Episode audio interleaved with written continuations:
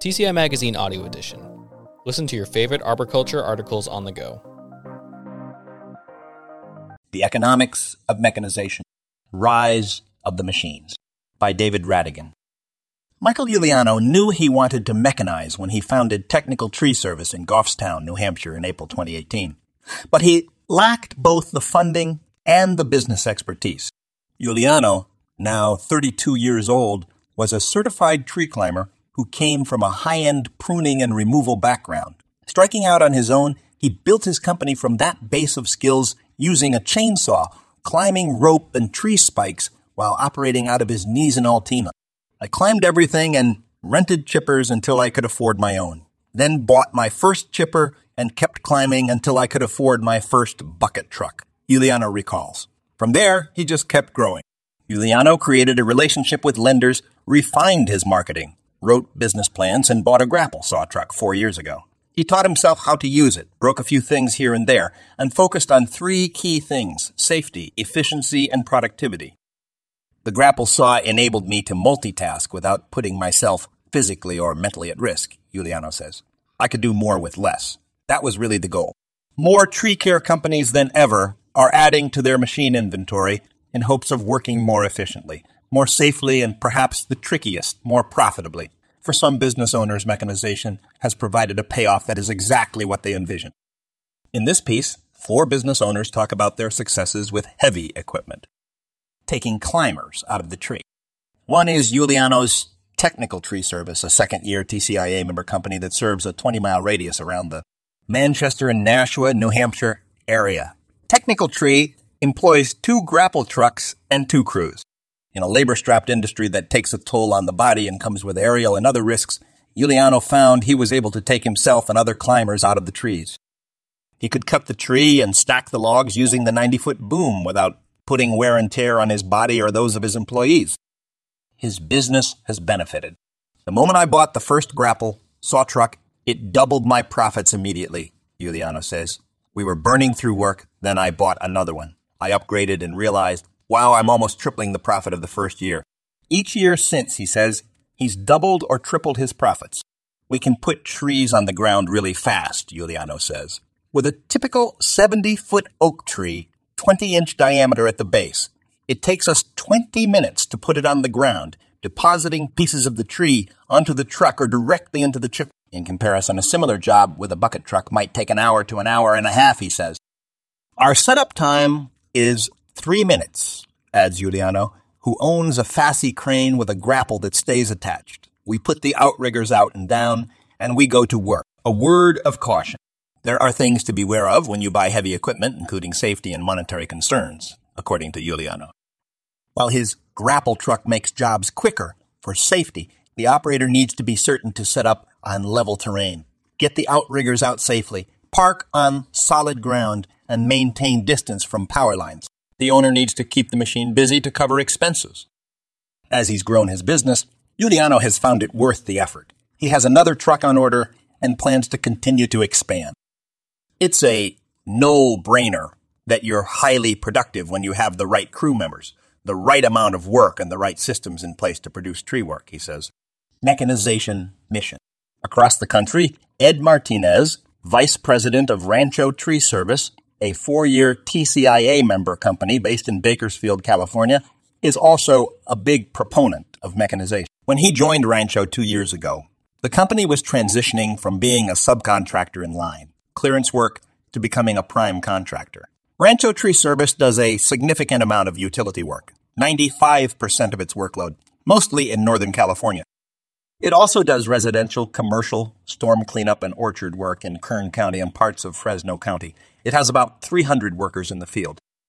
Martinez has focused on safety and mechanization, buying 7 Sennebogen 718 and 77 Sennebogen 728 material handlers, which enable operators to cut and remove trees quickly and efficiently, achieved both goals.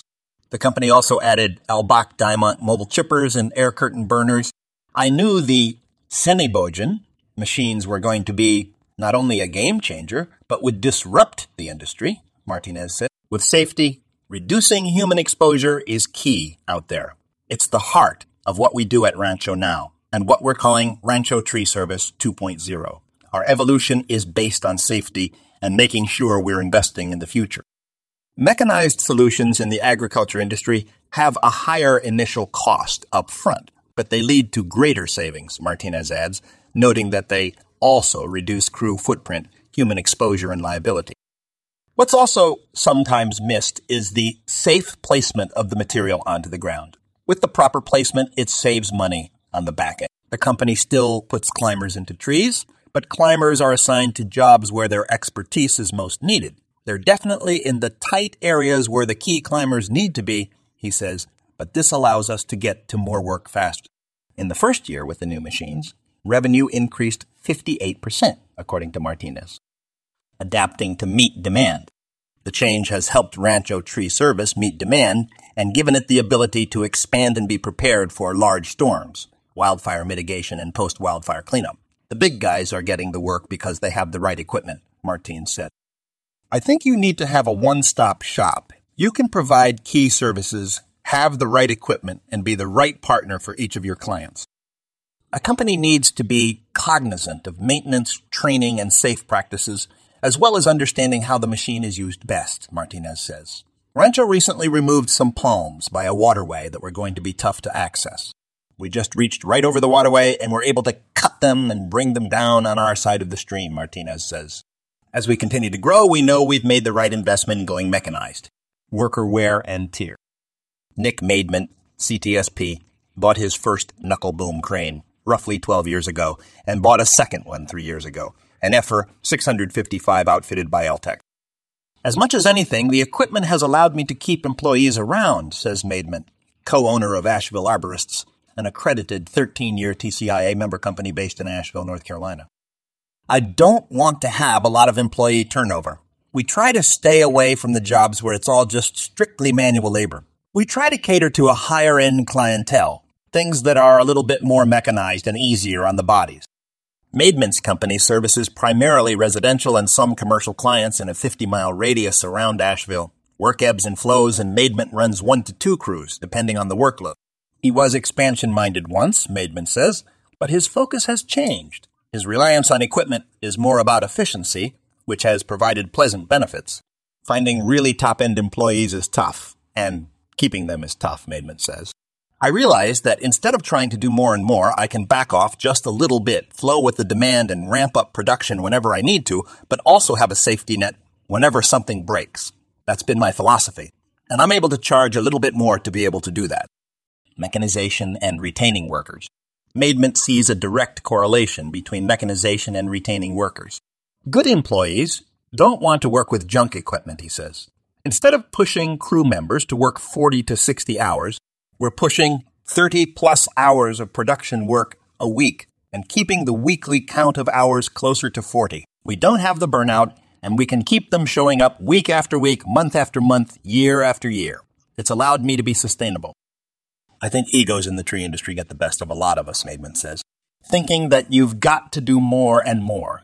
Whenever you finish your removal early, you get another one. Start on the next job. That sort of mentality. I've tried to resist that. As you get older, you mature a little bit and you realize it's not a sprint, it's more of a marathon. Make it profitable. From the time he bought the first crane, Maidment rented it with an operator to construction crews in the area. For that reason, he says, it's been profitable since day one. If a company opts to buy one, he says, they should anticipate outsized repair bills. Nothing costs less than $1,000, it seems, Maidment says. There's a different level of maintenance and cost for it, but it was easily justifiable for me. In terms of production, it does what a crew of people can do in some cases. It pays for itself in getting things done and taking a load off. The other equipment that is worth every penny is mini skid steers and material handlers. Those easily do the work of three or four people on the ground over the course of a day. I was talking with my mechanic about it, how we don't have the need to get our trucks into tricky spots because we can just take the debris to the trucks. Expansion minded. Also in North Carolina, Nathan Morrison began Charlotte based Arborscapes, a nine year TCIA member company in 2000, with business partner and childhood friend Jason Teben. My background's tree care, Morrison says. I have a degree in urban forestry from Ohio State. My business partner's background is landscape horticulture, and his degree is in horticulture from Ohio State. I helped him do landscape installs, which I didn't have much of an idea about how to do. That was his background. He helped me do tree care because that was my background, and the two interests combined to become Arborscapes. That's how we got our name. We grew year by year and added a few employees here, added a truck there, added machines. We ran Toro Dingos, little wheeled units, mini skid steers, back in 2000. Probably two or so.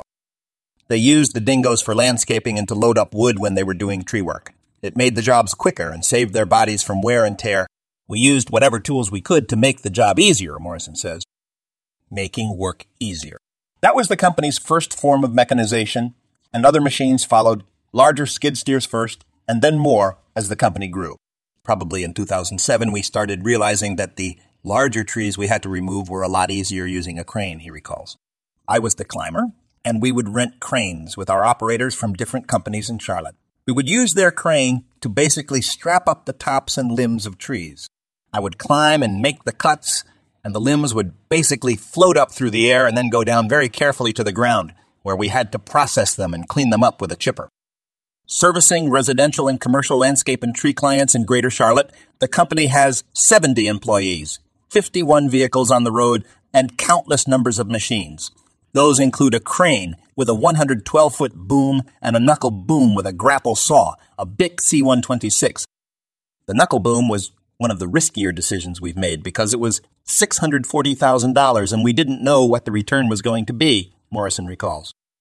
After the first year, we thought of selling the truck because my operator at the time was using it, but it wasn't being used as efficiently as it really should have been. Addressing inefficiencies. To better use the knuckle boom, Arborscapes had its operators work with trainers from New Jersey crane experts. My operator's learning curve went up significantly, Morrison says. On top of that, my sales arborist understood a lot more about how to use and sell the work for the grapple saw truck. It wasn't just for these gigantic tree removals. We decided it was better and more efficient for medium sized tree removals on our jobs. Our grapple saw could go from one job to another to remove trees, while the other part of the crew would prune and continue doing the rest of the work they could do without the grapple saw. We were able to figure out the efficiency of it. We use it almost every single day. That's just one of many machines in Arborscape's inventory. We have 14 Vermeer mini skid steers, Morrison says. They work well for both the tree and landscape side because you can change out the attachment heads. You can put a trencher on it. You can put a grapple on it.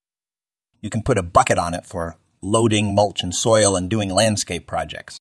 Every one of those machines is valuable to us, he adds. They help the crew work efficiently and not have to work as hard especially in our hot summers when we get up to 95 degrees. Conclusion. Echoing a sentiment expressed by others, Morrison notes that investing in equipment has benefits beyond profitability, including safety, employee retention, and long-term growth and stability. It is part of building a company and a culture, he says. Your gross profit grows and your debt gets paid down month by month by month, Morrison says. When the machine is paid off in five to seven years, depending on how long the term goes, Hopefully, you've taken care of that machine to the point where it can go for five more, 10 more years depending on what type of equipment it is. The company has a mechanic on staff and a routine that includes regular degreasing, greasing, filter changes, and washing. People have more longevity at companies that have equipment that is good and that is kept up with, Morrison says. Providing smooth running, effective, and clean machines is part of creating an environment to attract and retain a quality workforce, which is an important part of building infrastructure. Want to stay up to date on the latest audio edition of the TCI magazine? Subscribe to us on Apple Music, Google Play, Spotify, or wherever you listen to podcasts. To check out more of what TCI Magazine has to offer or to subscribe to the print magazine, visit tcimag.tcia.org.